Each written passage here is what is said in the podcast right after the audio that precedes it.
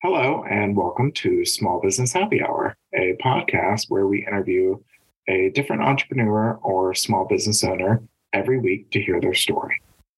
We chat about their business, passions, struggles, and all things small business. Oh, and we drink with our guests during the interview, hence the happy hour. I'm your host, Derek, founder of Yoga for All Humans, a fully online yoga studio.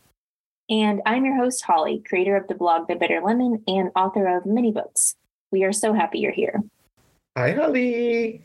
Hello. How goes it? Pretty good. How are you? Good. Just busy with work and reading. That's pretty much it.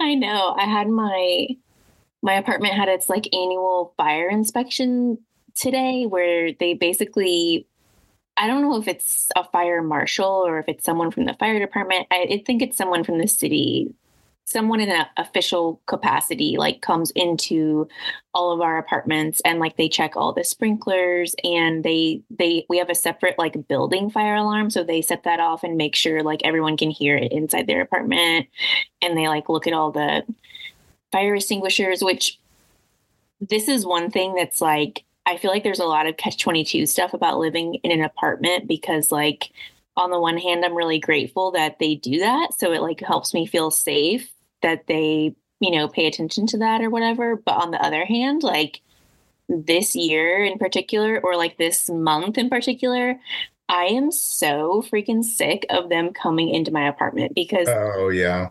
they were here so much when I don't know if I mentioned it, but during uh, the freeze, a pipe to my hot water heater cracked. And when I tell you, at one point, there were four maintenance men and the leasing agent in my apartment at like eight o'clock at night, like the night that it happened. And they were they were in there for like four hours and then they came back the next day because something was still wrong and then they came back like a week later to check and then they had to bring in a third party like contractor because they had to rip up a bunch of drywall and stuff so someone had to come and replace it so Mhm. unannounced i literally came home from running an errand and these contractors were inside my apartment and i was like cool i hate this like obviously it happened and you get the repair for quote unquote free because i rent here but I'm just like, oh my God, I feel like my space is not my space, which obviously it, it's a space I'm renting. But every time they walk in and out, I'm like, look at my pretty rug that you guys are just stomping all over.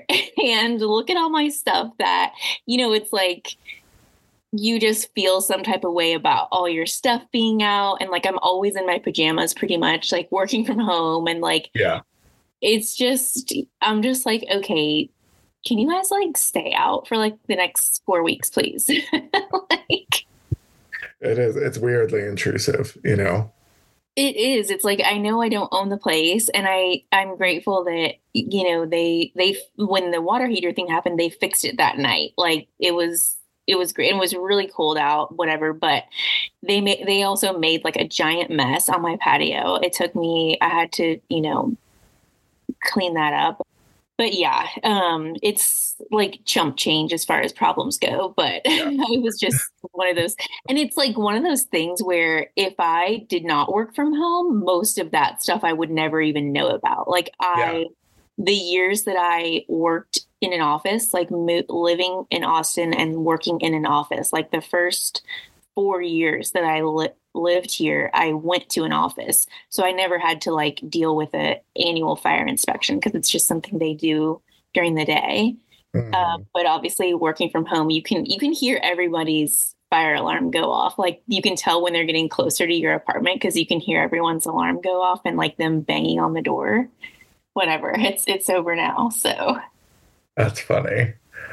When did we last record our intro? Was it last Tuesday whenever I was waiting for the book? I don't know. Anyway. you had gotten the book Okay. and you had already read like 200 pages you said right. i remember Okay. i asked you if it was halfway and you were like no it's like 800 pages That's right. Yeah. So I got it last Tuesday and I finished it this Tuesday. wow and I've been working like every day, even over the weekend, you know, because I never really stopped working. So I've still like got a lot of work done, but like literally any downtime, I was reading. So I got. So you, yeah, you read like a like 110 pages a day, basically. I guess it was an 833 page book. So yeah, good good math. but it was worth it. I mean, I was just like dedicated and good God, if you're even thinking about reading Sarah J. Maas books, it's a cult at this point. I'm and I'm here for it. So it was it was a so, wild ride, but it was a really good book. And it ended like so now you know there's a book coming, right? Well, we do know there's a book coming, but I'm glad she she said that in an interview because it did kind of end in a way where she could have closed it if she Okay. Okay, that's interesting. Yeah, because this one had a lot more closure than her other series at book 3 mm-hmm. um, but I'm I'm glad that she's going to continue the story because there's there was like a lot of overlap with her other series and this one, so I think she'll probably continue to play with that. But it was well done. Good God, it was like a roller coaster. I don't I don't know how she comes up with all this shit because it's all fantasy and so it's just all made up. And I'm like, how do you think of this shit? Yeah. I mean, I I would assume, and like I, this is just a total guess, but I would assume that fantasy authors, you know, create the worlds just like fiction. They probably they have to do the extra work. Mm. It's like if you set a story in London, you know, you use the current London setting. But if hers is like in a meadow that she made up in her mind or whatever it is, like she probably writes all that stuff or makes like a picture or something like she creates all the rules herself. Yeah, and like each book has like a map. Okay, okay. Like a world map of mm-hmm. like so you can like all the places, yeah. Yeah, it's crazy. That's so cool. It's like Lord of the Rings style maps. Like it's that detailed. It's yeah. yeah. it's like on that level of of creativity. Yeah. Well, that's good. That's probably why you like it so much. Oh yeah. I haven't read a book that fast since Harry Potter. Yeah. Well, I am I just started reading a different cult cult favorite, I feel like. I am uh 200 pages into Twilight. Yeah. Which came out in 2005. I looked it oh up. my god, did it? so about 20 years late to the game. Oh. But you know, when Twilight came out, I just had zero. Let, let's just set the scene. Okay, 2005. I was a sophomore in college. Yeah. I honestly don't know how much how much reading in college I was doing outside of school because I was an English major. I wrote for the paper, the LSU paper. I was super busy. So I, I, honestly don't know that I read that many books for fun, like in college. But I don't remember having much of an interest in like any of the Twilight, like whatsoever. I still, even when I, I just bought the book last year, thinking like, oh, I saw it at a thrift store. And I was like, you know, I never read these. And maybe like, why not read it? Because it was like four bucks or something. And I was like, okay. Hmm. So I got Twilight and I was going to read it around Halloween and I just never did. So um, now I'm like trying to read stuff off my bookshelf. So I saw it and I was like, yeah, why not tap into this? So yeah, I'm 200 pages in. I was just reading before we got on to record and Bella, she has like just kind of started questioning Edward. Like he saved her again from a second dangerous moment. And she's always in trouble. Right. She's always in trouble and he's always there um in his car moving very fast to save her. And so she starts questioning him about you know she has already met jacob and jacob told her like the lowdown on the cullen family edward cullen and his family and so she starts asking Edward, like, are you a vampire? Do you sleep in a coffin? do you drink blood that type of stuff and he's like answering her questions and at the end of the chapter he drops her off at home and at the end of the chapter she says that she knows she's in love with him which of course is just like psychotic because nothing has even happened Are you Um, enjoying it so far? but I will say this. When I picked it off the shelf to read it, I was like, is this I, I opened it up and read like the little inscription that's like on the front page and then I shut it and I was like, I can't deal with this. that was on Sunday. And then Monday I read like 50 or 60 pages because when I saw the inscription, I just thought, is this gonna be like a fantasy novel. Like this stuff that you're reading, like that is just like too much for my brain. Like yeah. I have always had a little bit of a block when it comes to just too much. Like if there's too many characters in a book, it's just hard for me to compute all of it. And like if stuff is too far out there, I feel like I just can't wrap my brain around it. And so I think I think maybe that's why I was never interested in it because I was just thinking like if this is too far, I'm just not going to get into it. But it's so far, it's not that way. It's literally just like teenage, you know, romance with this added layer of whatever this is. Like it hasn't really gone there yet. But I love like YA novels and like high school romance, stuff like that. So I feel like as long as that train keeps on going, I will enjoy it. I won't say anything. but I'm already excited to watch the movie because I want to see like how they show all of this stuff happening, you know? Yeah, I think it's a good idea to watch each movie after you do the book. Yeah. So I already looked and they're all on Hulu. Oh, perfect. Yeah. So I'll because I'll probably finish it um by the weekend, I would imagine. So watching Twilight for the first time this weekend, probably. I'm excited for you. Makes me want to rewatch them. Kind of. right. Kind of. I'll add it to my list. Well, that's fun. I'm glad that you're enjoying it. Yeah, they're. I was obsessed with them. You know, I was like reading them whenever they were coming out, went to the midnight movie releases, all that good stuff. Wore my team so and so shirt, you know, all that good Right. stuff. I was gonna say I'm already feeling a certain type of way, but you know, I'm just gonna see how how it rolls. I can't wait for you to get to book two. It's going to be fun. I know, and you know, the funny thing is, if I remember correctly, um, they filmed the Twilight movies in Baton Rouge. They did film a lot of it in Baton Rouge because I did not see them, but um, Ashley Greene is in the movie. Do you know who that is? It sounds familiar, but I can't picture who it is. She's not like super famous, but she's one of the sisters, one of Edward's sisters in the movie. Okay. And she was dating Joe Jonas at the time. Okay. And one of my friends saw them at La Madeleine eating outside in um, where you used to live. What is Perkins? Road. Yeah, that's what I was gonna say because uh, when I was living there, people were. It was always a buzz. Oh, um, what's her face? What's what's the woman's name that played um Bella? Oh, Kristen Stewart. Kristen Stewart. Yeah, because they were like the two hottest. Like Mhm. Kristen Stewart and Rob Pattinson were like two hottest actors. I feel like at that time, and the fact that they were together, quote unquote, which now I'm like, that was such bullshit. like. Wait, that was PR. That was a PR relationship. totally PR, but it was like a PR relationship before we even were knowing that was a thing, Yeah. you know? Yeah.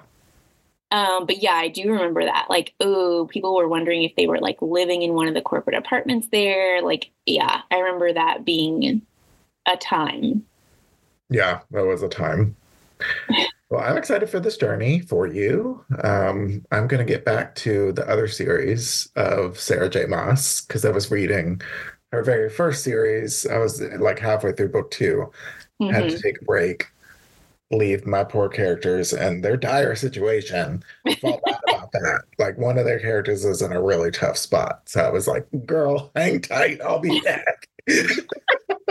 BRB. yeah. Oh my God. Um, well, We're just two little bookworms. We're a bookish podcast now. seriously, that's like all we've been talking about. It's good. Good. yeah, that's not a bad thing. So yeah, this week is a completely opposite direction. We were our interview was with um, Parke Ballantine, Yes. and it was a really fun interview. Um, Parke is a really cool person. Just the pictures and the style is just really impressive. It was really cool learning about the styling process.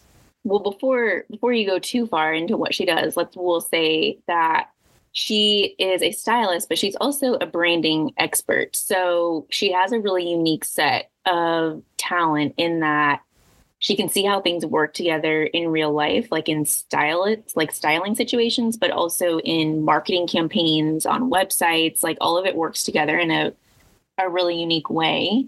So the conversation goes in a lot of different directions. Um, but I feel like I know for me, the more creative people we talk to, like that, I feel like we just get to know how so many people's not only their journey but also their career is is non-linear. Like it's Mhm. so I don't even like day by day. Like it's just you know using all of your tools to like make something work basically which i felt like is what i gathered from our conversation with her Yeah, yeah, exactly. And I thought it was pretty fascinating that with like clothing style, because you know she does a lot of clothing styling as well. That that is part of branding. You know, whenever you're like, mm-hmm. 'cause I was it was kind of making me think like, okay, like if I become more of an image for the studio, if the studio gets bigger, like I'm gonna have to think about myself as part of the brand, you know? And I was like, oh God, I'm gonna need Parke's help whenever it comes to that. So yeah yeah, it is interesting how it's just all multifaceted. Um, so yeah, it, very cool episode. Kind of go in a lot of different directions, but it was a, it was a really fun conversation. yeah and she has a great a great voice so Yes, enjoy the listen yes, and very pretty as well. So great to look at too. all right, y'all enjoy. Hello, Hello. hello. hi How's it going? Can you hear me okay? Yeah, you sound great. How are you? I'm good. Good. Catching up after all the holiday madness. So I know. I know. It's kind of like the what, like intermission between the next it's like run to slow down. Yeah. Basically. Yeah. And I'm like coming, I guess, coming down from like terrible seasonal allergies. I went to go visit. so many people are like having that. I feel like. Mhm. Yeah. I feel like I got like a double whammy because I went and visited a friend in Portland for a week after spending a week in Vegas for a work trip. Nope. That'll do it. Yeah. And then I came home and there was probably something in the air here, and I was just like comatose for like a week. hmm Yeah, we actually had like two interviews scheduled for that week, and I was like, I just cannot, Holly. I don't look good. I don't sound Like, good. yeah, like, oh, great. I love your business. Yeah. yeah, yeah, pretty much. So, but I'm feeling mostly better now. So it's good to see you, and I'm glad we finally get to meet. yes, 100%. Thanks for being flexible with everything, too. I appreciate it. Yeah, of course. Yeah, and I rescheduled last time because I had to go teach a class, and I was actually. uh, Thank God I found a sub for the class tonight because my usual teacher needed a sub, and I was like, "Oh my God, we can't reschedule." Like, not again. Oh, Well, thank you. Yeah, it is Parke, right? Am yeah it's Parke. Yeah, yeah, yeah. Correct. Well, nice He to is meet. silent. Yeah. Nice Yeah. to meet you too. Obviously, I'm. This is Holly. Um, both Austinites, not from here. Um, so transplants. Although Holly, you've been here for what, like ten years at this point? Uh, a little over eight years yeah Okay, close enough. Yeah. It's official. Yeah. yeah, yeah. How long have you been in Austin Parke? Um, so I just moved back in 2020. Uh, my wife and I were living in New York, and then when everything was shutting down there, uh, we came here. But I grew up actually between New Jersey and Austin, and so um, I've kind of moved out here, I guess, when my parents got divorced in 96 and then left kind of for good in like 2005, like this country ass town. And, uh, and then moved back. And I was like, wow, it's, you know, pluses and minuses, I think, of all the changes. But I think, especially yeah. in queer space, it feels like, you know, again, the state I feel like has a lot of intensity around it, but the city I think has changed a lot to be a little bit more welcoming normalizing of queer life and community, yeah. which is nice. Oh yeah, that's that's good to hear. I, I always feel like I get I get discouraged like when stuff happens. Like yesterday, my power randomly went out, and I was like, I cannot handle living here. You're like, this is it. Yeah. Yeah. I'm like, yeah. I'm wanting to get out so bad, but I'm like, oh my God. Yeah. Well, we all have PTSD from winter outages. So, yeah. Oh my gosh. Yeah, yeah, That was last year. My like whole roof, even it was after past like the main freeze. It was like the normal freeze, I guess, at this point. But my whole roof just collapsed with water damage. And yeah, it was oh, like, no. it was a whole uh, thing. But luckily, yeah. nothing got damaged. That was irreplaceable. Well, that's good. Yeah. Good. Good Lord. Yeah. Well, are you partaking in happy hour this evening, Parke? I am. I brought wine because although I was like, well, we're not filming, so if I have like red on my teeth, it doesn't matter. what kind of wine are you drinking? I'm drinking a cab, uh, like 2020 Napa. I've Ooh. lived in California for about seven years, and I feel like I also got really into wines, just like in general, as a like tasting, you know, something yum mm-hmm. yums. And when I was out there, I got really into like bold reds and just kind of like, even though it was back to like 75 today, I was like, it's the season for bold yeah. red wines. oh, yeah. I feel like once you make the switch from like whites and rosés in the summer to red, like I personally can't go back. I'm like, yeah. I'm staying here until March. So yeah, like it's done. How about y'all? What are you drinking? Well, as Holly knows, um, red is always in season for me. Um, I drank red. Yes. Um, yeah. Pinot Noir is usually my go-to, and that was a really fun part of going to Portland because I've been kind of on a yes. wine journey, figuring out like what I like about it the best, and I discovered that I like French Pinot Noir is the best, and then discovered that Oregon is very similar as far as climate goes. Mm-hmm. And so we went to some wineries out there and I was able to talk with the sommeliers and stuff. And I was like, okay, tell me what the science is behind this. my, my, favorite Pinot Noirs are from France and um, the Oregon area. And yeah, it's just Pinot Noir grapes grow the best there for whatever reason. And it was so funny because all the wine, the wineries that we went to, their like wine, you know, flights or whatever were all Pinot Noir based. So it was just mm. like perfect. I Done. was, I was like, this, this is like, I'll take a case. Yeah, you're like, have like some yeah. shitty wine by the end of the day. You're like, why am I doing this? yeah, it was awesome. Right now, I'm I'm not drinking anything fancy. It's uh, bread and butter, which is a good oh, nice. staple, but. Uh, where do you go in town for wine? Because I feel like Central Market has like a good oh, selection. Yeah. Surprisingly, I live up North Central and there's an HEB by me, and maybe it's like the Central Market Connect, but they have like a really interesting selection sometimes. But in general, it's like a lot of fruit wines or you know, something like that. It's like, how do you find a good selection in Austin? So if you have any recommendations. Yeah, I do I think usually... Central Market has a ton. Mm-hmm. And like I found some decent stuff at Trader Joe's. Oh, cool. Yeah. You know, not the three buck chuck, but um, no. you never know what you're going to get though. It could be you know, yeah, surprising. shelves, I feel like they sometimes have some good stuff. I usually stick with um, Total Wine. You know, I just yeah. do like a huge, that was actually where I discovered like you know, because I, I was like, I need to figure out what I like about Pinot Noir, and I would just go in and grab like random Pinot Noirs, you know, and mm. figure it out from there.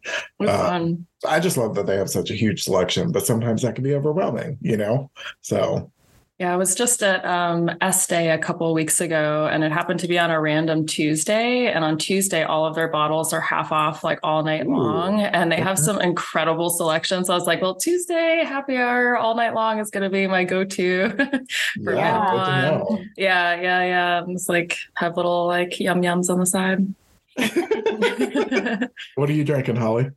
Uh, I am having a Free AF Cuba Cuba Libre so I am currently sober uh, Sunday through Thursday. Um, so I've been trying to nice. You're like I've been Monday. trying uh, trying different like mocktails and stuff. And I don't know if either of you have tried this brand called Free AF, but they sell these canned cocktails, zero alcohol, but they all taste so much like the real thing. Like a Cuba Libre is technically like a rum and coke, basically. Mm. Um, but they also have um, a like vodka and passion fruit. That's like my, my least favorite one, but they have one that's like an Aperol spritz. It tastes exactly like an Aperol spritz. The interesting thing about this company is that they made this ingredient called afterglow that they trademarked and it's supposed to like make your insides feel warm just like alcohol mm. i was like it's um, good for the um, face I, I personally haven't noticed the afterglow i usually only have one so i'm like maybe i just need to drink more of them but um i just think that's so interesting i think they're based out of uh new zealand you can buy the individual cans at like Sprouts always has them. Mm. But um I ordered like a big pack of all the different ones off their website. So so far nice. it's pretty good. Yeah. I was just talking to somebody who, like, her boyfriend, I guess, like has a non-alcoholic wine company, and I was like, hmm. mm-hmm. I was like, I feel like spirits have a different potential than wine. I feel like it's harder with the flavors and like the body of wine to get it the same without alcohol. But I've had some really fun like spirits where I'm like, oh, I need like something, but I'm not ready to go home yet. But I'm like not wanting to get more there, so I'll like try a mocktail, and mm-hmm. it's nice mm-hmm. to try something that actually is not just like a cranberry juice or something, you know, like yeah. Like. Like, well, let's get into it. Yes. Um, so yeah, thank you for joining us. You look so cool on your website. I was like, damn, this girl's awesome. so kudos. Obviously, you are good at branding. Um, so yeah, I would just love to hear like tell us your story. Like what is Parke Ballantine all about? Yeah, wow. I would say I'm a multimedia creative. Um, I've come through I've gotten to the place where I am now in styling and being in production. I think from a longer journey of just being like a storyteller, being in production for a long time. So I started out in film um, and photography, being behind the camera and cinematography. Um, worked a lot with like nonprofits and mission visions based organizations. And from there, realized at some point, I was talking to a friend about this too. I realized at some point that within the technical side of things, I could keep up with the technology and like really double down and invest in being behind the camera, or I could kind of move myself outside of being behind the camera and work in more management and marketing and some of the branding side of things. And so moved a little bit more into like the director and management role over the years, but was still involved in a lot of shoots and was doing a lot of creative work on the side. And a lot of what I was finding myself drawn to and pulled into was this um, like stepping into many roles. I think I don't know if you with production, I feel like people kind of do wear many hats a lot of the time. Um, and so what's happened is that as I was doing creative work on the side as like passion projects. And then as I was doing marketing and branding and production as part of my day job, I merged those two pieces into doing more styling, doing more branding, and then like working more on the aesthetics and the story of the brand and of the individual. And even just, I would say this year, pretty much I had mostly worked with companies and brands doing commercial and editorial. And I'm just now kind of starting to expand into more personal styling. Um, it's something that being in Austin, I've found is a lot of people have really reached out to me. And so I've worked with a lot more executives and founders or people that have like they are the face of their brand. So it's a little bit more of a personal relationship than a business relationship. Mm-hmm. And um, through that, really yeah, kind of merging this passion for aesthetics, creative art, and um, working with people and like mission and vision based things. So it's, I guess, a high level story of my career, but then there's a, you know, many more to the mystery behind. yeah. That's so cool. That's so niche. I love it. Do you yeah. do like the photography piece of it as well, or? Um, not anymore. So that was something where, you know, I think at some point in my career, I do on collaborative projects. Sometimes I'll do video behind the scenes or something like that, or kind of reels in the background. But I've um, stepped back a lot from the production side of stuff and being the the person behind the camera. I mostly found myself as a good intermediary between business and creative because I had both of those experiences. So I have my MBA in business and innovative entrepreneurship, as well as like a background in production and media. So it was kind of this merge over the years again that kind of took place and brought me to where I am now. Very cool. Yeah. Holly, I think I cut you off. Were you going to ask something?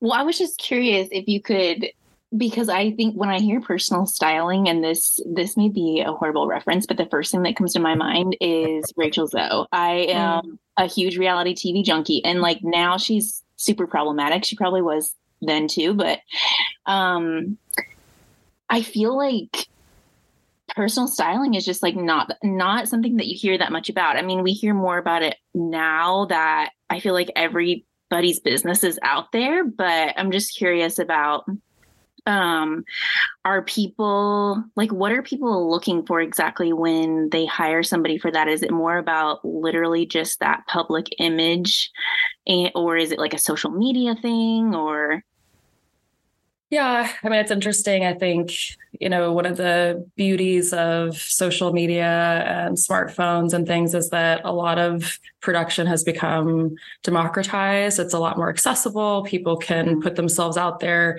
You can start a business, you know, and just throw it out there. Um, but I do think that like there's a difference. So I've said that before. it's like, oh, like anybody can be a stylist or anybody can be a photographer. Um, and I think there are certain people who will put you know recommendations or educational things out there or they do like wardrobe transformations or five hot tips or this is what's trending stuff like that. Mm-hmm. um, and that's a little bit different than what i do. So the clients that i work with is it's a little bit of a mix of like my kind of special sauce and then also the the branding and i think like more of a public persona. So what i like to think of within styling is you know, being a mirror for somebody and being able to see something inside of them that they maybe don't see themselves as, or like I have a lot of clients, you know, I would say mostly people who've been working in very career focused, like executives, founders, entrepreneurs, stuff like that. And they've just been really head down into their work and haven't always put the same emphasis onto their aesthetic.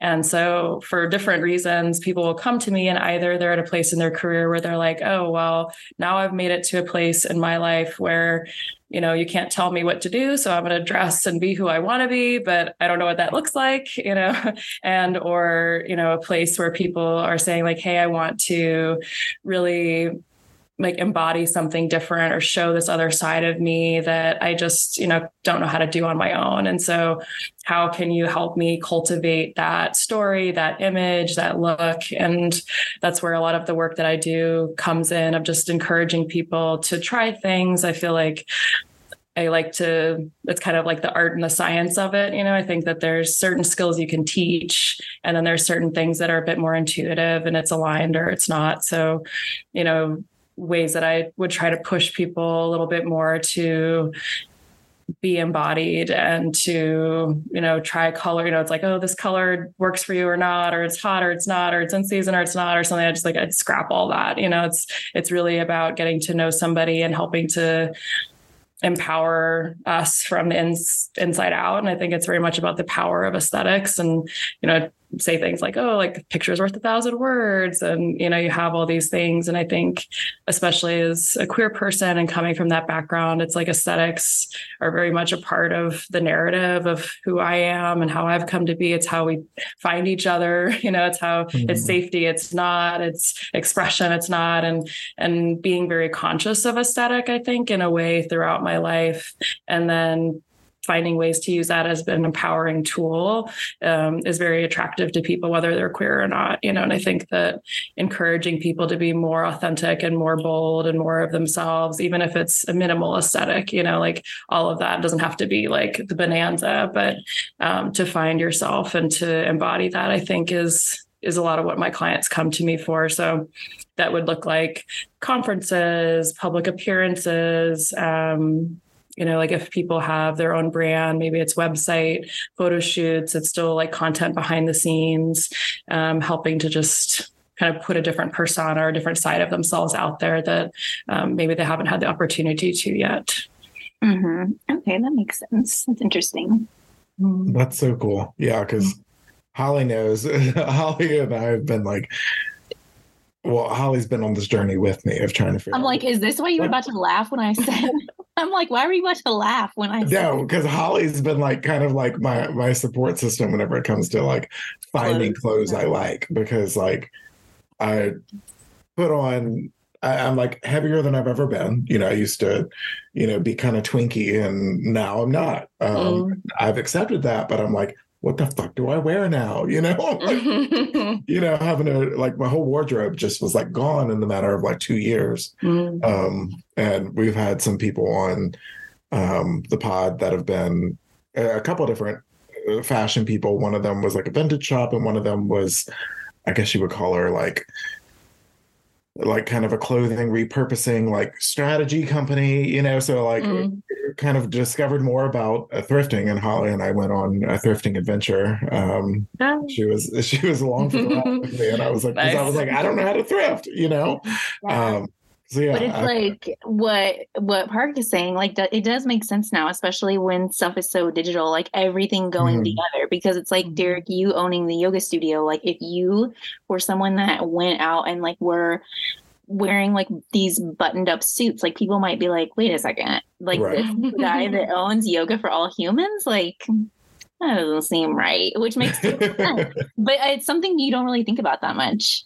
Yeah, um, no, it's so true because uh, I, I, do feel like I am part of the brand of the of the studio. Of course, yeah. yeah. Yeah. And especially for small business, right? I feel like that's a big thing too, where you, even if it's not your name, you're kind of still the face. You're still very much enmeshed in the story and the origin, the community, the, you know, the resources, like all of that. Like people come, I think, for founders, you know, like are definitely part of the the intrigue, I guess. And so it's it's a way of I don't want to say it's like you're not being inauthentic, but being like, oh, like this is what you want to buy, but it's kind of like finding that part of yourself that feels like like there's one client that I have and I did a photo shoot with her and she was like, Who am I? Like, is this me? Like, I, I feel fabulous, you know? And it's like that kind of look good, feel good type of energy. And I think what I've noticed in my life is like people want, like, are attracted to that too, you know? And I think, especially as leaders, as founders, like in these spaces, it's, you know, it's a, something that people are drawn to because there is a ballsiness. There's a putting yourself out there that's trying something. There's healthy risk you know and so there's there's an attraction there. And then you can add on top of that something that's a confidence where you feel that confidence you know like maybe some of that imposter stuff that can happen too. Like all of that can be more and more assuaged or like soothed by a way that um I, you know, can help people present in the world. And I think that that you know, just makes such a big difference. If you go into like a conversation, you're like, ah, I feel kind of like a scrub, you know, or something, versus like, oh, I feel really like hot and fabulous and the way that I am, you know, and maybe I would even say like a suit, if that's like who you are, then people would be like, oh, well, I wear suits. I didn't even think I could do yoga. Like, I don't have to be like wearing Birkenstocks and like, you know, chiffon or something to do yoga. Like, you know, it's like, oh, like everybody does yoga. And then that kind of yeah. makes it maybe more more of an entry point for people that you know you didn't know That's Mhm. even like a talking point in that way too. Yeah. Yeah, that's interesting. That's cool. I love it. So as I was digging around the website, I saw that you had, you know, kind of like locations of operation listed. So it was like Austin, New York City, LA, and Berlin. hmm So is that kind of like your targeted like areas of like where you kind of focus your efforts? Yeah, so I mean, I'm based in Austin, and then in um, come from New York, so was doing work in New York and have clients there. In LA, kind of I would say like LA, San Francisco adjacent because I lived in the Mhm. Bay Area for many years. So I have clients and um, yeah, kind of like work like throughout the California area, and even that's something that right now actually is like part of my goals of doing more uh, personal styling is staying in Austin because I would say the bulk of my career have since I've been working for myself over the last two years has actually been out of town. Like I haven't been working as much in Austin. And so I've been traveling two, three times a month for work. And Yeah. I want to be more involved in community here. Like my wife and I have decided we're going to stay in Austin. We want to root here. And so, you know, what does that look like? And you know, if I'm gone all the time, it's hard to, you know, make connections and community and like really invest in the space. Um, and then my wife is German. So we go Okay. to Germany fairly frequently and um, at least a few times a year. And when we go, we often go to Berlin. And so I do have like clients and um, some work that I've done out there. And so that's part of that, like expanding a little bit past the pond, so to speak um, and what that looks like. And definitely when we were living in New York, there was a little bit more of that opportunity. And when people were traveling a little bit more for work, um, but that was something where I worked for like a UK based, but like international company. And Okay. Mm-hmm. Yeah. The Berlin thing I was kind of jealous of because Mm, my so my husband is a research scientist like in the literal terms he's working in a lab at ut which is why we moved to austin and he's kind of been job searching and germany is very science focused you know mhm. um, very engineering or yeah, yeah, yeah, yeah yeah. and they have a lot of like perks of Mhm. you know like if you have your like your phd or like really advanced degrees and stuff that they're looking for perks of you moving there and so he's actually been looking at jobs there and i was like oh okay Done. I was like, if that becomes a Uh, thing, I'm gonna ask Parke how she likes Yeah. Brooklyn because yes oh it's so much fun I, it's one of my favorite cities i would say Cool. like yeah it's so we've talked about that like i said we're we're rooted here in austin and kind of reinvesting here but if we were to live i think another place or maybe in the next like five ten years um, looking to move to berlin because that's definitely on the list of places where there's great fashion, there's music, there's like it's really central in Europe. And then you also have like an extension to a lot of other areas in the world that I haven't yet to travel. And I feel like it'd be really exciting to be able to be more connected with like other cultures and communities. I don't speak German, but um, can can kind of understand after like a week. I can get by a little bit of understanding at least. People are forgiving. you have an expert you can learn from. If yeah, yeah, yeah, yeah. Like, what's that word again? Yeah. I feel This like is my the- translator. Like the companies and the brands that you work with in New York and LA, but especially like in Berlin, I assume you see like some really different like aesthetics than what you would like here in Austin or anywhere else in the US. Is that is that how it is or do you, does it depend on the company um like what they do or It does. Yeah. I mean, I, I think there's some strong difference. I mean, I always like to say that Europe has like a really strong, like 80s, 90s kind of like passion. I think, especially Germany, I think there was something about the fall of the wall that kind of concretized a lot of good memory, maybe in the country. Um, so I think a lot of like music and fashion can like harken back to that. But there's some really fun.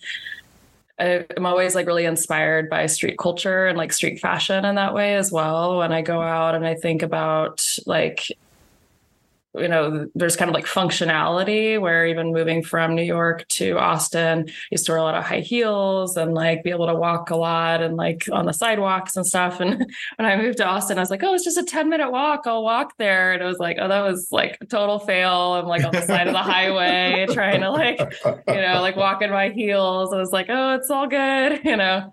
So I think that like, you know, some of it's like functional, but then there's a lot of like color seasonality, like cuts. Like you see a lot more of like um like asymmetry, I feel like a lot, and like different types of materials or like a track suits, like kind of things like sportswear is different, you know, and I think like yeah. also like what cultures are influencing that here in the US versus like in you know Germany in particular, but like Europe.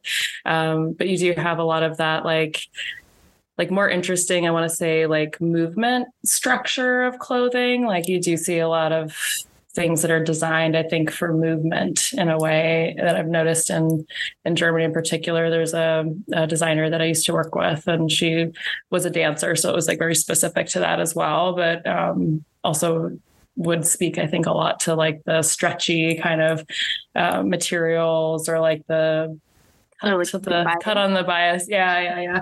Kind of like uh, styles of a lot of things where it would hang differently. So, yeah. Yeah, I went. I went to Iceland. Ooh, was it last year? I don't even remember now. Mm. Um, we had to reschedule it so many times because of COVID. It was last year, um, last spring, and we went all around the Golden Circle. But you know, Reykjavik is like their big city, but it's it's really not like that big of a city. But they are so influenced by like there's so much like punk rock roots there and like you can see it like even just how people are dressing in the street like it'll be like 10 a.m people are wearing like neon club wear and it's like mm-hmm. it was it was so fascinating um I feel like I haven't traveled to anywhere where I where I saw fashion quite like that, and it was it was interesting because you you know you're like oh I'm going to Iceland, people are going to be like bundled up, and it's like no, people are looking cool. it's like lots of mesh, yeah. Yes, so, yes, mesh with like beanies and like the fingerless gloves and stuff. It was it was cool. Yeah, no, and I I mean it was always really fun in New York. I feel like to get those like inspirations just walking past people. I think that's a difference too of, you know, trend versus style versus mm-hmm. fashion mm-hmm. and um, a little bit of the art of it and like people that are passionate about the dress. You know, it's like I was living in Chicago actually before I moved to New York and I was at the time wearing a lot of black. And then when I moved to New York, I was like, oh, I was like, how am I going to stand out? I was like, everybody's wearing black. I was like, now I have to wear something totally different. You know, I'm in Austin and it's like, oh, there's a lot of like neutrals and like softer tones and stuff. And finding some of those, like, I would say, for me, like my personal aesthetic is more like an alternative, kind of playful or like trying on like more bold looks and things. And so I like to pull from that to inspire me in the work that I do too. Yeah, that's cool. Mm-hmm. Mm-hmm. Yeah, it's I've, I've noticed like also here like the the country roots start to like seep into mm-hmm. everything or I'm like ooh like I was like I have a whole belt buckle collection now or I was like oh it's a new accessory that I can play with and like yeah. um yeah kind of like how to incorporate like even like jewelry and stuff is like a little bit different. I was like, oh, my fingers get really swollen, so I can't have like all of my bedazzle all the time like in the summer heat. Yeah. Uh-huh. Yeah. Mm-hmm yeah, I still need to get my wedding my wedding ring resized because I'm like shit, I can't wear that anymore. You know? You're yeah. like, what is that like Carrie and Sex and the City? Like, right around yeah, your neck. Yeah. That's a good idea. It's closer to my heart. Yeah. Right. I know. Yeah. Only only she was like lying cheating. Yeah, well yeah, yeah. There's also that. Because her fingers were chubby. yeah, yeah, yeah. No, fair. yeah. We just did like a like a rewatch of that like over the weekend. So I was like, oh yeah, refreshed at all of the early seasons. Oh my gosh, isn't it so funny to watch like re-watch it back now? Yeah, no, it's uh it's interesting because I feel like it was HBO like late at night and it was all like salacious. You know, it's like, ooh, you get to see like boobs and like soft core or something. And now I'm like, oh wow, this is like offensive and also you know like yeah very uh tame, like, also yeah, yeah. yeah. it's like it's more and less at the same time yeah it is wild to go back and watch. I've done a few Mm. watches, and every time I'm like, damn. what is this? Yeah, I haven't been able to get into the new stuff. I was like, ah, it was what it was. It's like just stay, stay there. Yeah. Yeah, yeah, no, I hear you. But great fashion. Uh huh. Yeah. So I'm curious like how how do you connect with your clients initially? Like what are they usually searching for when they find you or or is it more of a networking thing or Um, I would say it's a a mix. So I've had a lot of network opportunities. I feel like industry does tend to be a little bit small in that way. So there is a lot of word of mouth and referrals. Um, and I've been really lucky in that regard too to have good relationships with people. I think, especially in fashion, but in production, I think in general, there can be a lot of ego or um, kind of like old boys club kind of things Mhm. going on. Um, and so when making connections with people who are, you know, already established or working outside of that system or kind of like having other types of relationships, I've had a lot of success with that. And in general, I would say if you want to go, you know, to a store and have somebody help you try something on, like there's definitely a lot of resource out there if you want to Google like what to wear this season or what not to wear, you know, like what to wear, what not to wear, like help, I need a makeover, you know, like there's a lot of it's a different world and there's a lot of resources out there. Um, so I think people come to me a lot because they're looking for that unique kind of bold experience but also something that's a little bit more tailored to them. So i do a lot of essentially like personal pop-ups for people where i do like if it's the individual shopping for instance then i go and treat it almost as if it's like a fitting at a shoot or something as well. So pull a lot of looks. I'll work with people to understand what they're interested in that season what's inspiring them and then come up with mood boards and ideas of like the types of stuff that I'm thinking of, pull all that stuff, meet them, and then have like kind of an in-home shopping experience essentially. Um, so it's very I would say elevated, tailored, unique. You know, you, if you don't have the time or like the patience or the passion for, you know, going out there and doing it yourself, then like I can come and help and and show up in that regard. So I think that experience is something that people really appreciate, and then um, in particular, people that are looking for something that's a little bit more especially here in Austin, I think like outside of what the average person might have access to or might, you know, kind of encourage or something, because there is a little bit of a, I would say, a consistency in the aesthetic here. Um, that if you're wanting something that's helping you to stand out or make a name for yourself or kind of be embodied in a different way, that it, I think it takes a little bit of a different um, eye for that. And so um, people who know me in that way would would recommend that. Yeah. Uh, just that brings me back to um, Holly and I met whenever we were in college at LSU and Baton Rouge. Baton Rouge is where I grew up. So, God, it was so hard shopping for like unique pieces in Baton Rouge. I don't know if you felt that way, Holly, but like whenever I actually started caring about fashion, I was like, oh my God, like this is a nightmare to try to find anything, you know? For me, which I don't know, maybe you felt this way, Parke, but like I grew up in the Midwest, and so that has its own style. And I mm, then I moved to Louisiana to go to school, and I wanted to join a sorority. So when I went through Rush, everyone was wearing like stuff I was ne- I'd never seen that before. Like they were Mm. dressed like they were going to the Kentucky Derby, and I was Mm. like.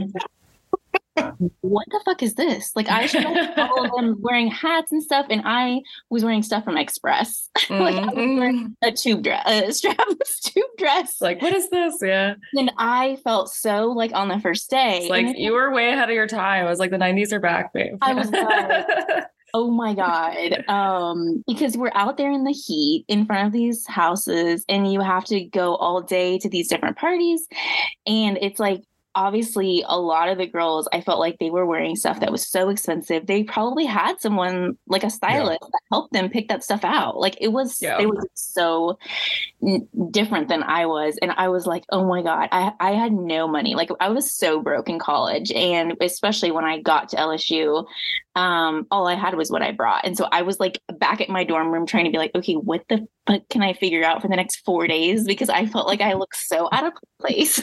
no. Like, help. You're like, where are my pearls, clutches? Yes. like I I felt that way a lot through my mm. whole college experience. Like even going out, it was like I could go to Forever 21 and maybe get like a shirt to go out when everyone else was going to like BB and buying these like expensive things. And I was like, oh my god i was so broke. And i met derek working at abercrombie so i would get some clothes like on like okay model right we were models. like i've seen the documentary i know what happened. Yeah um, hot chicks only yeah right right um so yeah we had our own like mm. time with with fashion working at, at the crombie.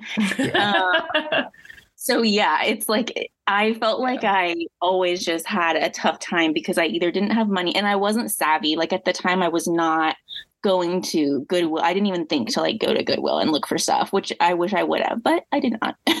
yeah. Well, that's like I mean, you said too like what do people come to me for and part of that, you know, unique tailored experience is also budget. So, you know, not everybody is going to want to spend $5,000 on a t-shirt or something. You know, it's like there's a lot of different variety. And so I think being able to really tailor things to what people are looking for and that's something that in my experience and background too, it's like I love to go you know, thrifting slash like I don't know, outletting, whatever that is. But I also like, I'll go a lot of times to department stores, to, you know, mainstream boutiques, as well as like outlets. And sometimes like same season stuff is like on the same racks for, you know, 40% less. And it just takes like, again, like that time or like that interest of like finding those things. And so, I think like part of that is also not saying like, oh, style and fashion can only come and look this way. Um, mm-hmm. And it also doesn't have to be, you know, necessarily fast fashion that's like, you know, disintegrates as soon as you like put it on or gives you a rash when you like, you know, wear it or whatever. You know, it's like it can be, it can look a lot of different ways. And I think that that's also something that's really important too, is like making sure that all of yourself is like feeling comfortable that it doesn't have to be you know i didn't come up in like couture in that way necessarily but i have a passion for putting things together in a way that feels authentic and that feels expressive and that is um like for me eye catching but can be a lot of different things for different people. Yeah i really i really like that. I feel like i've seen so many people over the course of you know, growing up where I'm like, wow, that person just looks so cool. And it's like a t-shirt and jeans. It, it and it's like, I think it is, it's like what you're saying. It, it doesn't necessarily have to be like um, the most expensive item or necessarily the most trendy, but it's like whatever fits their, their vibe. Mm-hmm. Yeah, totally. And it's, and I think that that's, it's interesting. I've talked with other stylists or people whose, you know, style I admire.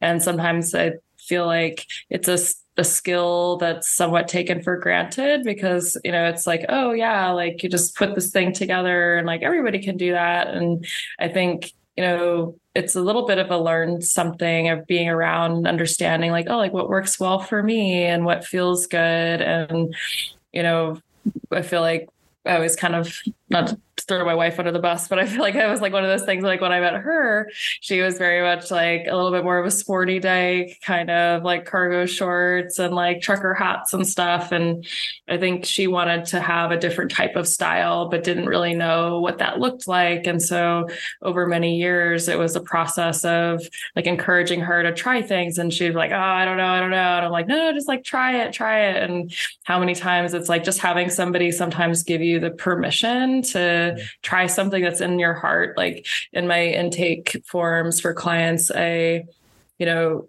always ask like oh who do you look up to or what are some things that you like style icons or things that you like because i do believe very strongly that um, things that you admire already kind of live inside of you. So it's like there's already something there that you're wanting to embody with something, even if it feels weird or different or like oh i could never do that or something like that i feel like there's a lot of those pieces and it can be quite healing too you know i think like i go back to like my own story and identity as well of you know i was not I, I, now I think have a much more like feminine presentation a lot of time when I like dress up and stuff. But when I was younger, it was a little bit more androgynous, masculine, and you know that was it was a style that worked for me. But it was also a response to feeling like oh, I just kind of wanted to mute myself a little bit and I didn't want to stand out. I didn't want to get a lot of attention and I felt really uncomfortable with my femininity as like something that was dangerous or something, right?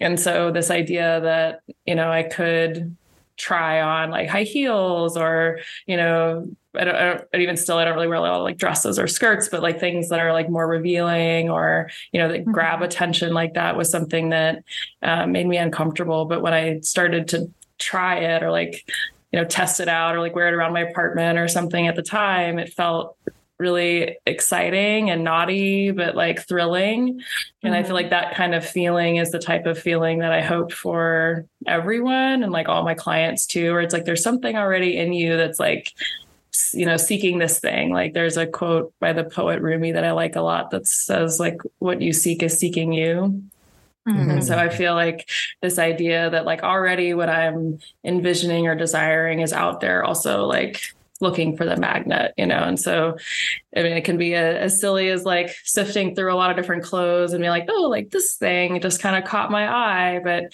sometimes, you know, those material things can have that type of magnetic attraction as well. Mm-hmm. Yeah. That's funny that you say that because I feel like whenever there are, have been times when it's like, oh, I got something and I'm like, oh, I don't know if I'll ever actually wear this, but I'm getting it.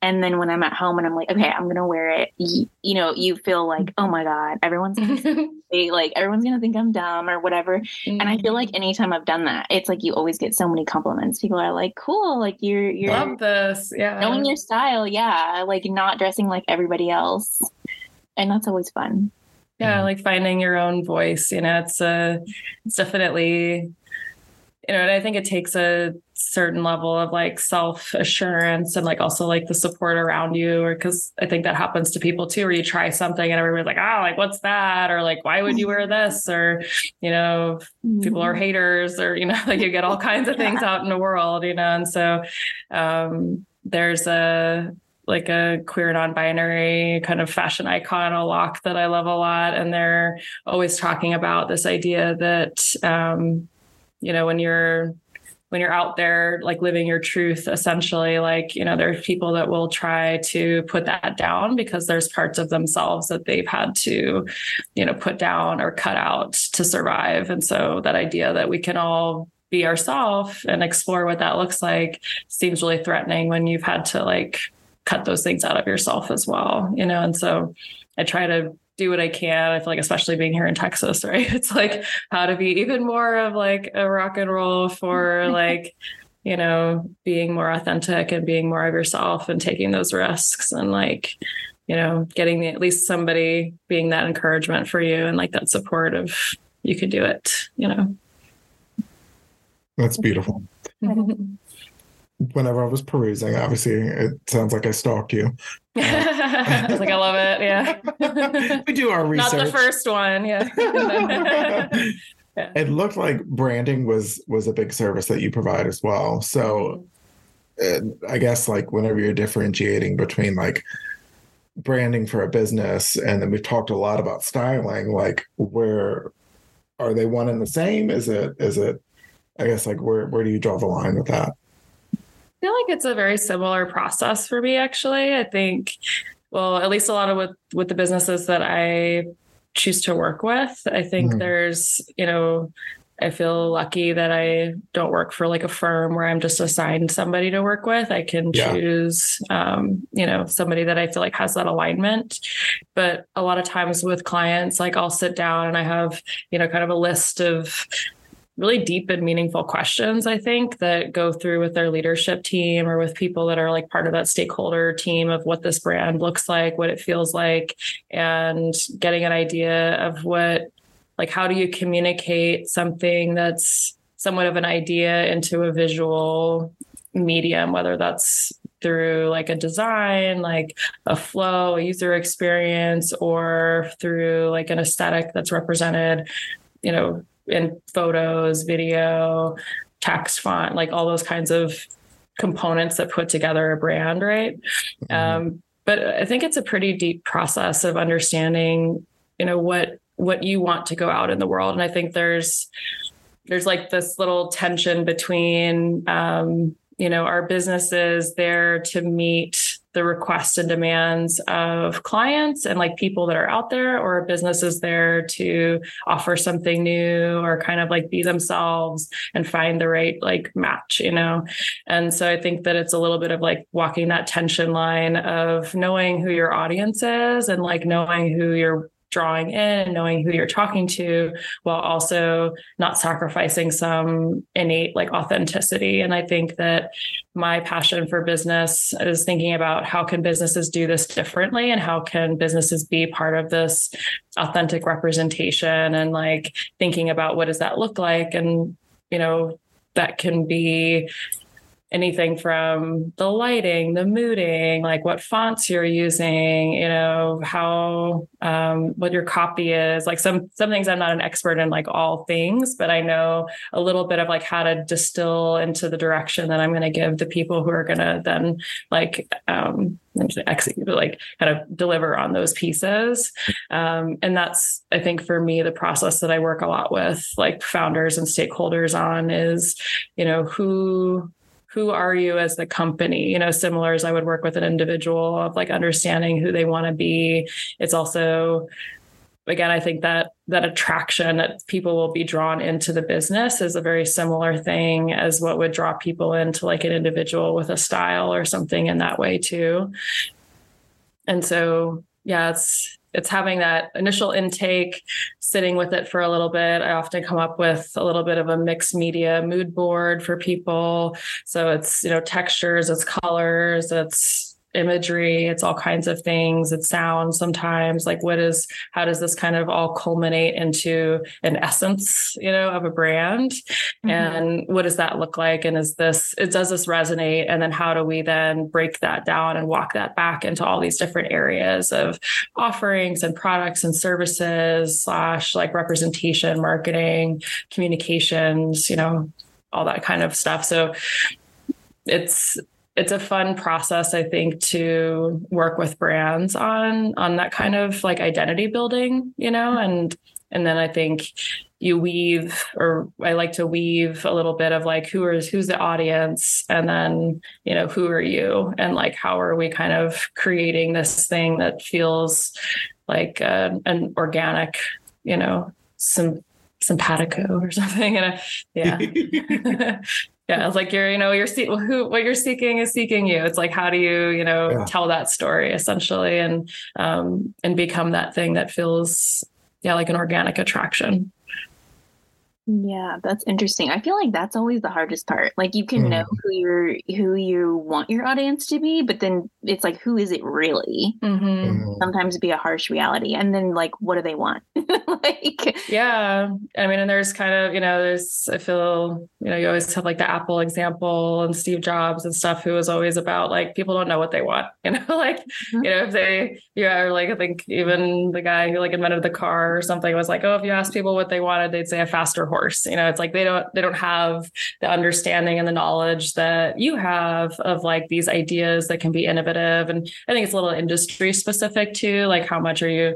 trying to innovate versus like fit in versus finds like a niche you know like those types of things. So some of those things do change but but it is a little bit of like finding that that story but not having I think we live in a time and space and culture where people can sniff out fakeness a little bit more than you know, back in the day, or I don't know, I don't know if that's true, but, but at least it feels more true. And so I think this desire to constantly kind of bring forward something more authentic, especially for you know small mid-sized businesses is which i deal with. I don't work with like mega corporations in that way. So in working with people who are really close to their product who are really close to their services it means something to them that i think that that is really valuable. When i was in college which this was like i was a journalist and um, one of my one of the like projects that i gave myself was for for a newspaper and i was going to do a series on local djs and I went to the like Baton Rouge hip hop station. And one cool thing that I'll never forget is that they had two cutouts in the in like the DJ booth or whatever, like wherever near the radio station. Um, it was a a female and a male looking cutout, and beside it, it had her name, her favorite drink, her favorite song, where she liked to shop, and they were like, every single thing we do, if we're about to play a song, if Tina won't like that, we do not play it if we're planning an event and Tina would not come, we do not do that event. Every single mm-hmm. thing like that was their audience. And I was like, that that was in probably 2005. And it's like that was pre it's still relevant. yeah. I was like, that is so smart. yeah, I mean, there's there's definitely companies that do like you know demographic profiles, and you could say, okay, this is like the the service product I'm offering. This is where I'm located. And they'll run, you know, reports on, okay, like these are the platforms they listen to Spotify, Pandora, like, you know, blah, blah, blah. Like, like these are the stores that they shop mm-hmm. at. These are the cars they drive. This is where they shop, you know, and you can yeah. start to, especially if you have like advertising dollars in that way, or you're like starting to be more targeted, then that will also help you say like, oh, am I doing, am I focusing on SEO or am I focusing on like, you know, social content, you know, like these different types of and again with like small and mid-sized businesses those can be really important decisions to make too with budgets as well. Yeah, yeah. i hear that. Mm-hmm. yeah i was like we're all we're all working it. Yeah. We are. I like this last question. I'll give holly the credit. And this could be a loaded question but you know we've kind of talked about how branding and finding like your voice and stuff is kind of complicated. What is something that people typically get wrong about branding? Are there like branding myths that people think they need to do that's not like completely true? Like my mm. first thought was like, do people just think a brand is like slapping a logo on everything? Mm-hmm. hmm I mean, I think what in my experience with branding is that there's a lot that people don't know they don't know. Yeah. um, and i think that don't know like how much goes into things. And in general kind of building off this last conversation we were just having is i think a lot of people also don't know their target audience and don't know who actually does want your services you know and and who am i trying to fit? And i think especially for smaller mid-size there's again this kind of fear of isolating somebody. And we do live in a world where there's a lot of conversations about like inclusion and belonging. And i think that like essentially in the representation all of that is very important. And as a business there has to be some kind of distillation and like targeting that's going on. Like you if you're trying to please everybody you're going to please no one kind of a you know narrative. And i think you know it has to be inclusive but like targeted you know if that makes sense and i think mm-hmm. um, that's what i've seen a lot where people get scared of starting to make more um, finite decisions perhaps or like more like concretized decisions and so they end up spending a lot of energy and a lot of time trying to make it as wide and as wide as possible um, without kind of starting to narrow down and investing into this like core piece and core audience, core clientele that often I think is again that mirror of yourself, you know. And so if you kind of know who you are, then you know who's attracted to you, you know who your audience is, you know what what your value is. You know, it's a little bit like you know, self help or something. It's like, I am worth, I am worthy. Like, this is what I'm really good at. You know, like I'm not, you know, the details person. I'm not an analyst. You know, I'm, I'm a creative. I have these skills or something. This is why people come to me. They don't come to me to like get into the nitty gritty or something, but to know that about oneself, whether it's a business or individual, something like that, like is very important. And then also to start to like build like a conversation around that and build the value around that because all of these things have value. You know, it's like we all need each other. That's part of it too. Like I think that's that's again where it's like, okay, am I trying to feed everybody or am I like really like more specific into my goals? Those would be some of the things that I think, you know, as a as an individual serving people and like doing creative direction and doing like branding for people, I think there's a lot of times where there is a misunderstanding of like what is a brand? Like it's a voice it's an identity it's a whole persona it's a, it's you know a personhood of sorts you know right? And so how do you start to create and cultivate and tell that story of like this entity um, in a way that's that's powerful i think for I've seen just a lot of people be more scared, I think, to to own it and to to know who they are and what they do um, in that way. I think I feel like that answers the question. it does, yeah, yeah, yeah. I've I've been doing a lot of self reflection this whole time. yeah, I'm like gonna go do my yoga meditation. Yeah. Right, yeah. task list now. well, for a long time, whenever I first opened the studio, I was like you know, you touched on, you know, the inclusion piece and like representing like everyone. And that was really hard for me because obviously, like, it's in the name, all humans. Yeah. And I'm like, I was like hesitant to be the face because I'm like, I'm a white cis man, you know? Mm.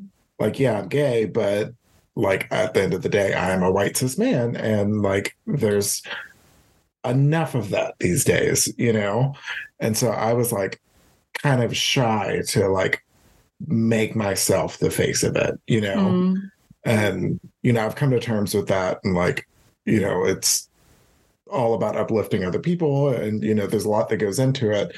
But yeah, it was, it was hard at first that I was like, I didn't want to like make it about me. And, you know, whenever you're trying to like, whenever you have a more accessible, inclusive, business model and you're a white person, it can be really challenging, you know? Mm-hmm. Um, so yeah, I've been on a journey with that myself. Yeah, no, and I think that that's like, you know, it's also again part of that like sniffer technique too of like, oh, like people people know that, you know, they'll Google right. you or whatever, and they're like, right. oh, it's just like a white dude, like what's going on, you know, like right. like who are you, what's happening? But you know, I think again, like from from who you are and like the values that you have like that will shine through. And then it's a, like if you're talking about like it's about uplifting people it's about like creating more space in like industry it's about you know creating more opportunity like you know all of these things like that does shine through and there is a space for all of us you know? And there's a disproportionate amount of like history that's been given to like the dude club and the white club mm-hmm. and like you know the cis club. And so it's like oh yeah like how do we kind of you know step back but also still be present as like a supportive factor as you know like who are we hiring? Who are the vendors we're working with? Like mm-hmm. who are the like for myself it's like what are the you know opportunities i'm providing for people? Like who am i giving referrals to? Like who yeah. am i pulling into things? And you know bringing all of that in as like a queer white person myself, you know? And so I feel like that's also part of that narrative of like being thoughtful, but you know, it's something that I've held as a lot of value to is like, you know, I don't have to change myself or erase myself to like be of value, you know? Yeah. Yeah. It's a great way to put it. Much better than I did. No. uh, like I appreciate it. Yeah. Oh yeah, yeah. Well, we've kept you for a full hour. Believe it or not, it flew by. Was there anything that like we didn't ask you that you wanted to talk about? I don't think so. I had a great time. It was really fun. I would love to do it again and Yeah. catch up know, next I'm year. like, yeah. I didn't know that you were based in Austin, so I'm like, we ha- we're, we'll have to get wine. Yes, Yeah. yeah, yeah, yeah. I was like, we could share a bottle at Este. I know. I, I can break my sobriety for half off bottles. Yeah, yeah, yeah. I was like, we'll do it. Yeah. It's like when the holiday breaks. Yeah, we'll be fine. There we go. Yeah, Yeah. uh, that's that's uh someone that we previously had on the podcast. She posted on Instagram today saying, or yesterday, Sunday, saying, um, because it's the holidays is going to be my like decision making barometer for, for this whole month for the whole month. And I was like, oh, I like quote that. unquote the holidays. Yeah. Right. Yeah. Yeah. Yeah. No shit. Um, well, Parke, where can the people find you? People can find me on my website at parkeballantine.com. The E is silent on Parke. and um, at my Instagram, parke.ballantine. Yeah, I'm also a DJ on KOOP Radio 91.7. So people Oh, can find really? me. Yeah, I just uh, I just joined this year, so it's a little bit of a newer endeavor, Cool. but it's uh, I have a show now fun. on Tuesdays from three to four thirty Okay. Central ninety one point seven. So if you like all kinds of queer genre, mostly like indie soul adjacent stuff. Love it. You do have a great me out. radio voice, I feel. Oh, thank you. Yeah. yeah. like sometimes I'm like, I say like a lot. I don't know. Yeah. Oh, trust me. Don't we all? Yeah. Yeah. we do. Whenever I go back and listen to the podcast episodes, whenever I'm because I do the editing, I'm like, Mhm. oh god, Derek. Not again. Yeah. well, it's Yeah. really great um, meeting y'all, and thank you so much for having me. Yeah, yeah, for yeah, sure. for sure. Yeah, and we we actually, it's on our list to coordinate like a happy hour of a lot of the Yeah. Austin guests that we've had. So it would be so fun. Yeah, Yeah, I would love that. Yeah, definitely. Always people to meet each other. yeah, Yes. It's like if anybody needs to be styled, it's like let me know. yeah, for sure. I mean, Yeah. I'm like, shit, I could use that. Pro bono. Yeah. Well, thank you for your time. It was it was so great getting to talk to you. I'm glad we finally got to catch up. Life for once didn't get in the way this evening. So love it. yeah. Thanks, life. Yeah. Much appreciated. Yeah. Well, um, happy holidays because it is Yeah. December tomorrow, believe it or not. So Yep. The holiday. Ooh. Happy holidays. And thank you so much. Have a lovely Thank evening. You You too. Bye. Thank you so much for taking the time to listen. Holly, where can people find you? They can find me on Instagram and Twitter at orangejulius7, also on thebitterlemon.com and on Etsy, Bitter Lemon Digital. And Derek, where can people find you? So I am on Instagram with my personal account at Yoga with Derek, and that's D E R E K, spelled the correct way. And on Instagram for Yoga for All Humans, it is at Yoga for All Humans on Instagram, Facebook, and TikTok. Um, don't judge my TikTok game. I'm still learning. On LinkedIn, you can sync up with me, Derek Hagler, on there. And Yoga for All Humans has its own LinkedIn account as well. And of course, yogaforallhumans.com is the studio's website. Small Business Happy Hour has its own Instagram account at Small Business Happy Hour, or you can email us at smallbusinesshappyhour at gmail.com. Cheers. See you next Tuesday.